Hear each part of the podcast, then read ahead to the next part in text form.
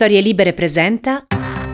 Buongiorno e ben trovati in questo nuovo appuntamento di Quarto Potere, la rassegna stampa di Storie Libere, venerdì 15 febbraio 2022. Come sempre in voce Massimiliano Coccia e come sempre andremo a scoprire cosa ci riservano i quotidiani che troverete in edicola questa mattina.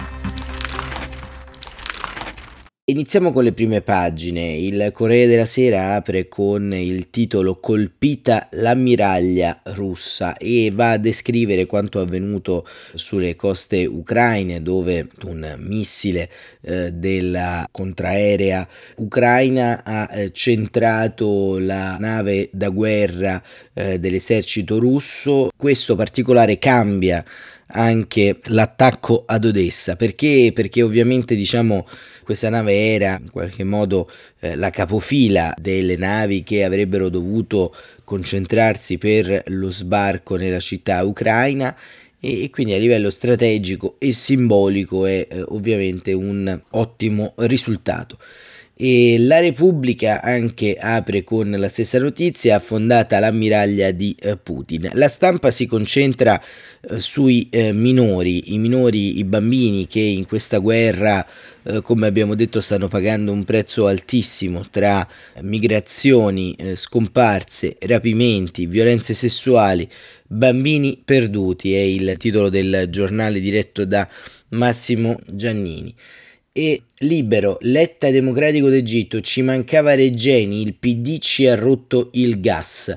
I Dem boicottano l'energia di Mosca ma bocciano pure quella del Cairo perché viola i diritti umani. Noi restiamo a secco e Vladimir dice che venderà alla Cina e questo diciamo mentre sempre con i toni eh, di libero è la descrizione in realtà di una presa di posizione molto coerente del segretario del Partito Democratico Letta che nella giornata di ieri ha avanzato seri dubbi dall'accordo tra l'Italia e l'Egitto rispetto alle forniture di gas ma lo vedremo all'interno della lettura degli articoli tra qualche minuto il giornale Il giorno nero di Putin affondata la nave ammiraglia di Mosca altre armi in arrivo dagli USA, Biden andrò a Kiev, minaccia nucleare dello zar sul Baltico. Di Maio, Svezia e Finlandia nell'alleanza, tempi lunghi. Il Fatto Quotidiano, l'Italia vende ancora armi ai macellai sauditi e Riyadh e Abu Dhabi che sterminano gli yemeniti, Egitto e Qatar. E ancora la verità, donazioni Covid degli italiani nei bond nelle isole Cayman, esclusivo l'inchiesta sulle mascherine di Arcuri e poi nel taglio centrale stop al petrolio russo rinviato per favorire Macron contro la Le Pen. Governo arenato sui progetti per il tempo e il messaggero petrolio embargo a fine aprile e affondata la nave di Putin. Nel sole 24 ore Atlantia scappa all'OPA difensiva e ancora il resto del carrino in Europa ritorna alla cortina di ferro e poi al centro notizia che Elon Musk vuole Twitter, darò a tutto il mondo la libertà di parola. E il mattino Petrolio, l'Unione Europea sfida la Russia, domani miliardi di Elon Musk minacciano la libertà di espressione via Twitter. Ecco, vedete, tra le intenzioni e la realtà il passo è assai, assai lungo e il manifesto 50 giorni di rovina e ancora il dubbio i magistrati pensano di poter distruggere vite e ricevere promozioni. E il foglio una Pasqua di giusta guerra e seguire il modello Biden per affondare Putin. Questo è diciamo sono i due rilanci del foglio in prima pagina.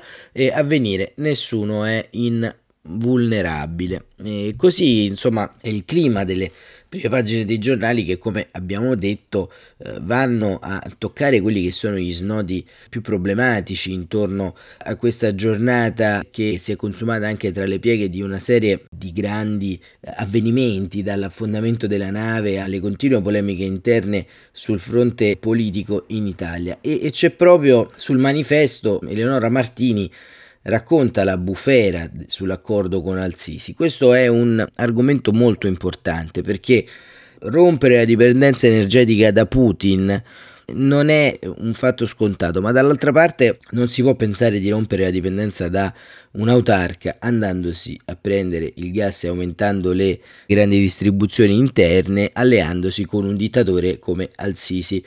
E critiche dal centro-sinistra, così niente giustizia per Regeni. Passi per l'Algeria, il Qatar, l'Angola, il Congo, il Mozambico, l'Azerbaijan, ma neppure la realpolitik più navigata può contemplare con nonchalance l'idea di sostituire il gas russo, al fine giustamente di non finanziare la guerra di Putin, con il gas proveniente dall'Egitto del generale Al-Sisi, proprio mentre la magistratura italiana è costretta a registrare l'ennesimo sfregio alla giustizia inferto da un regime che continua a tutelare e nascondere i torturatori e gli assassini materiali di Giulio Reggeni. Il primo a protestare è stato Nicola Fratoianni. Un giorno fanno un tweet indignato con l'Egitto per omicidio di Reggeni e per i continui depistaggi e per evitare l'arresto degli assassini ufficiali del regime. Il giorno dopo gli stessi fanno un accordo con il medesimo regime del Cairo per avere il gas. Il segretario di sinistra italiana da più di un anno all'opposizione chiede alla maggioranza e al governo di avere un sussulto di dignità e fermare questo scempio che arriva dopo gli affari con le navi militari vendute dal Sisi. Almeno conclude non ci raccontino che in questa guerra in corso nella crisi che ne discende ci battiamo per difendere i nostri valori. Letta sembra cadere dal pero come se la decisione di non rompere gli scambi commerciali e politici con quel regime che è denunciato da tutte le organizzazioni internazionali di violazione sistemiche dei diritti umani fosse una novità. L'accordo appena sottoscritto al governo Draghi, dice ai microfoni di Rai Radio 1, mi lascia tantissimi dubbi perché se non viene fatta giustizia per Giulio non sarà fatta giustizia neanche per tante altre persone che nel mondo hanno subito o potranno subire la stessa drammatica vicenda. Anche questa volta Carlo Calenda coglie l'occasione per punzecchiare il segretario del PD e rivolgergli una domanda un po' lecita e un po' provocatoria, però non vuole neanche il carbone per sostituire temporaneamente il gas russo perché ci inquina, è una soluzione non facciamo solo retorica? Succede infatti che a causa della crisi economica e dell'instabilità politica l'Algeria non riesce a soddisfare le richieste di aiuto avanzate dal premier Draghi, tanto che già all'inizio di aprile la compagnia pubblica algerina Sonatrach ha fatto sapere di avere disponibili nel breve periodo solo alcuni miliardi di metri cubi addizionali. Secondo un sondaggio Euromedia presentato ieri a porta a porta, però il 65% degli italiani sarebbe disposto a ridurre il riscaldamento o il condizionatore per non dipendere dal gas russo. Sarebbe bello se bastasse, in realtà secondo lo scenario ipotizzato del quadro tendenziale dell'Istat presentato nel DEF, anche se le imprese riuscissero ad assicurare il soddisfacimento del fabbisogno energetico grazie alla diversificazione degli approvvigionamenti, l'aumento dei prezzi del gas, del petrolio e dell'elettricità porterebbero comunque a un tasso di crescita del PIL inferiore rispetto alle previsioni tendenziali di 0,8 punti percentuali nel 2022 e 1,1 nel 2023, mentre il tasso di inflazione ne risulterebbe più alto di 1,2 punti nel 2022 e di 1,7 nel 2023. E però tutto questo non basta, afferma il deputato Dem Erasmo Palazzotto, presidente della commissione parlamentare d'inchiesta sulla morte di Giulio Reggeni, per pensare di barattare la credibilità internazionale del nostro paese per un po' di gas. Con molti altri, da Italia Viva radicali italiani, chiedono al premier Draghi e a Leni di battere altre strade per non passare dalla padella alla brace, per usare le parole di Laura Boldrini. Solo Stefano Fassina leva a controcorrente. Non siamo noi che facciamo un favore al Sisi, è lui che fa un favore a noi e se non lo compriamo noi, alla fila fuori la porta ai fini sacrosanti di avere giustizia per Giulio Reggeni è assurdamente inutile. Rimane però il fatto che finanziare il regime di Al-Sisi vuol dire ancora una volta aiutare Putin perché tra i due dittatori c'è grande intesa politica ed economica, dall'acquisto delle armi russe da parte del Cairo al finanziamento di Mosca per la prima centrale nucleare egiziana fino a vari trattati di cooperazione strategica, motivi per i quali l'Egitto si è astenuto alla risoluzione ONU di condanna dalla guerra russa in Ucraina. E questo è appunto il grande tema che anima il dibattito politico eh, italiano perché ovviamente esiste, sussiste un grande eh, lavorio intorno a questi temi e il giornale ci dice che con Adalberto Signore ci racconta che eh, gas Putin sfida l'Europa e l'Unione Europea lavora all'embargo sul petrolio di Mosca. Nel PD, come abbiamo visto, scoppia il caso Egitto-Letta, pesa troppo la vicenda Regeni, i piani restano separati. Nel eh, cinquantesimo giorno di guerra, scrive Adalberto Signore, Putin continua a giocare in attacco anche sul fronte politico-energetico e punta il dito contro i paesi dell'Unione Europea, rei a suo dire di destabilizzare il mercato dell'energia e causare un aumento dei prezzi a discapito dei loro cittadini. Secondo il presidente russo, infatti, i tentativi di Occidente di rinunciare alle fonti energetiche di Mosca stanno influenzando inevitabilmente l'economia globale, anche se aggiunge al momento impossibile per l'Europa sostituire il gas russo in risposta in molti paesi dell'Unione Europea che da settimane si stanno muovendo per diversificare la produzione energetica e liberarsi dal ricatto della Russia.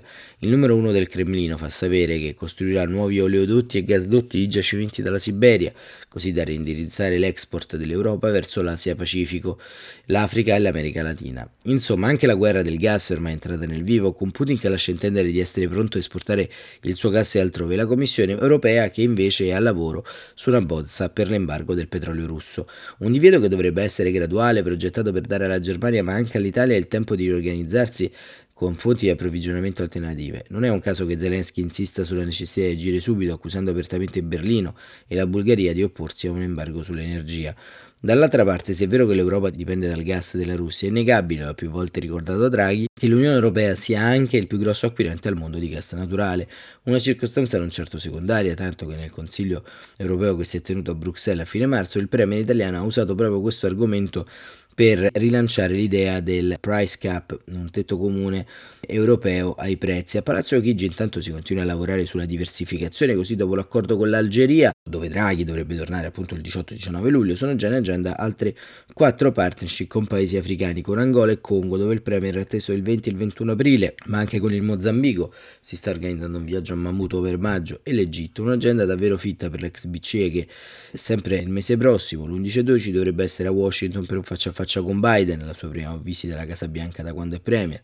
Proprio sull'accordo con l'Egitto invece ieri, come abbiamo visto, si è aperto un fronte polemico interno, il centro-sinistra, le prime critiche sono arrivate da che ha ricordato l'omicidio Regeni e le responsabilità del regime di Al-Sisi, un caso, dice il segretario del PD, che è un simbolo della necessità di difendere i diritti umani e di fare giustizia. Tra i temi dunque più di uno dubita sull'opportunità di un'intesa commerciale con l'Egitto, anche se, retorica a parte, è evidente che sganciarsi dalla dipendenza russa e imporre compromessi e spiegano a Palazzo Chigi pragmatismo. I due piani, gas e Regeni, restano infatti distinti perché il governo non intende fare alcuna concessione sulla ricerca degli assassini del giovane ricercatore. Non a caso, a differenza Algeria, Angola, Congo e Mozambico, Draghi si è ben guardato dal presenziare personalmente alla firma dell'accordo con il Cairo e questo diciamo è un tema che stiamo affrontando quello della questione energetica, ma vediamo anche quello che accade quasi in conclusione di questa rassegna in Ucraina, perché c'è un'intervista molto interessante sul Corriere della Sera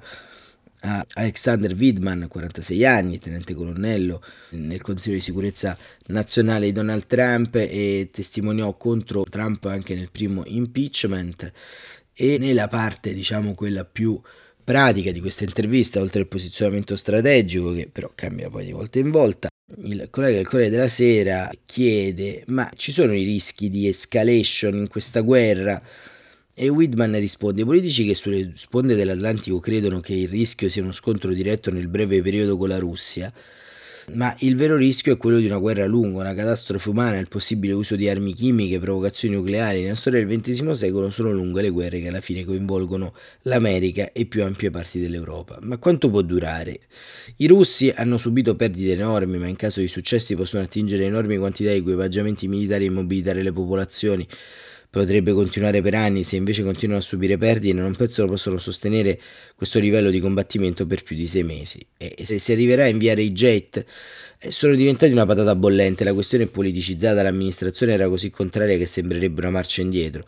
Secondo lei i consiglieri di Biden hanno sbagliato? Esatto, non è il presidente, sono i vertici del Consiglio di sicurezza nazionale, le stesse persone che hanno gestito male l'Afghanistan, anche alla Casa Bianca ci sono persone che accetterebbero che Mosca perda più zone ampie del sud-est dell'Ucraina indebolerebbero Kiev abbastanza da spingere a negoziare, pensano che Putin si fermerà, ma no, prolungherà solo la guerra. E Widman, poi alla domanda se la Casa Bianca ascolta anche opinioni diverse, risponde sì, eh, esperti consultati i regolamenti, io stesso abbiamo detto queste cose, la Casa Bianca e nei dipartimenti questo dibattito continua. Ma prima di parlare di genocidio, Biden ha detto che Putin se ne deve andare. Il presidente è avanti rispetto al suo staff, loro hanno sbagliato in passato a far marcia indietro come se avesse fatto una gaffa. Biden riconosce che con Putin non si può essere business as usual. Molti dei suoi consiglieri sono con lui da tanto, sono leali, loro con loro, ma la ricetta è per un disastro se non si è pronti a consigliare in modo critico se serve, anziché proteggerlo finendolo con danneggiarlo. Nel 2024 Trump vincerà, la sua forza si è esaurita, dice Widman, può essere il candidato repubblicano ma non vincerà. Temo una versione più intelligente, Ron DeSantis, Josh Howell, Tom Colton, gente che sa usare le istituzioni e lascerebbero la Nato, sarebbe diverso, Trump non capisce la Nato, loro sono più sofisticati, ma anche populisti, quindi dipende da ciò che promettono in campagna elettorale. E questa era l'intervista a Widman, ex consigliere di Trump e testimone chiave dell'impeachment e che ha sottolineato anche in apertura che Mosca ha agito vedendoci deboli e appunto eh, proprio la Turchia in tutto questo sta lavorando, come ci racconta il messaggero, ad un nuovo incontro tra Putin e Zelensky. Sarà Vladimir Putin a prendere la decisione finale sul possibile incontro in Turchia con Volodymyr Zelensky. Ha fatto sapere il ministro degli esteri Cavasoglu durante un'intervista in NTV, aggiungendo che Ankara continua a lavorare intensamente per organizzare il vertice. Il negoziato tra le delegazioni va avanti, ha detto il ministro, aggiungendo che l'incontro verrà confermato solo dopo un sì da parte di Putin.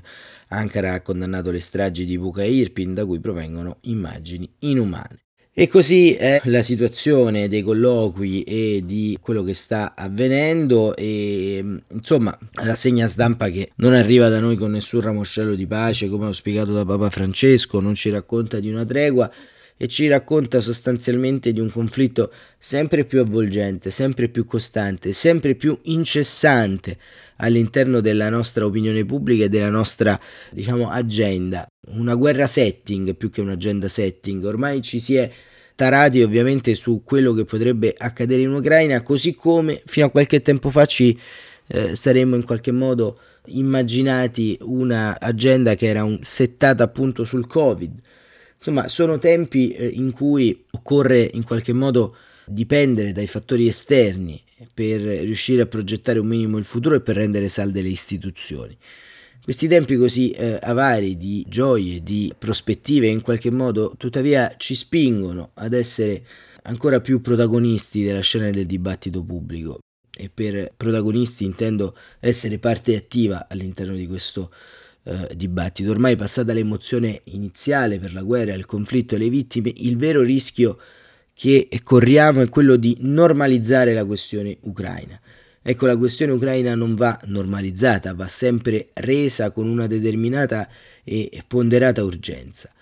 Quindi, diciamo, nei prossimi giorni cercheremo ancora meglio di comprendere e capire cosa sta avvenendo all'interno di quel territorio e soprattutto quali saranno le strategie in campo che toccheranno anche l'Europa e il nostro paese. Per intanto non posso altro che augurarvi buone feste, buoni giorni di eh, riposo. Quarto Potere tornerà come di consueto nella giornata di martedì. E davvero che dire, buon fine settimana e grazie per essere sempre con noi.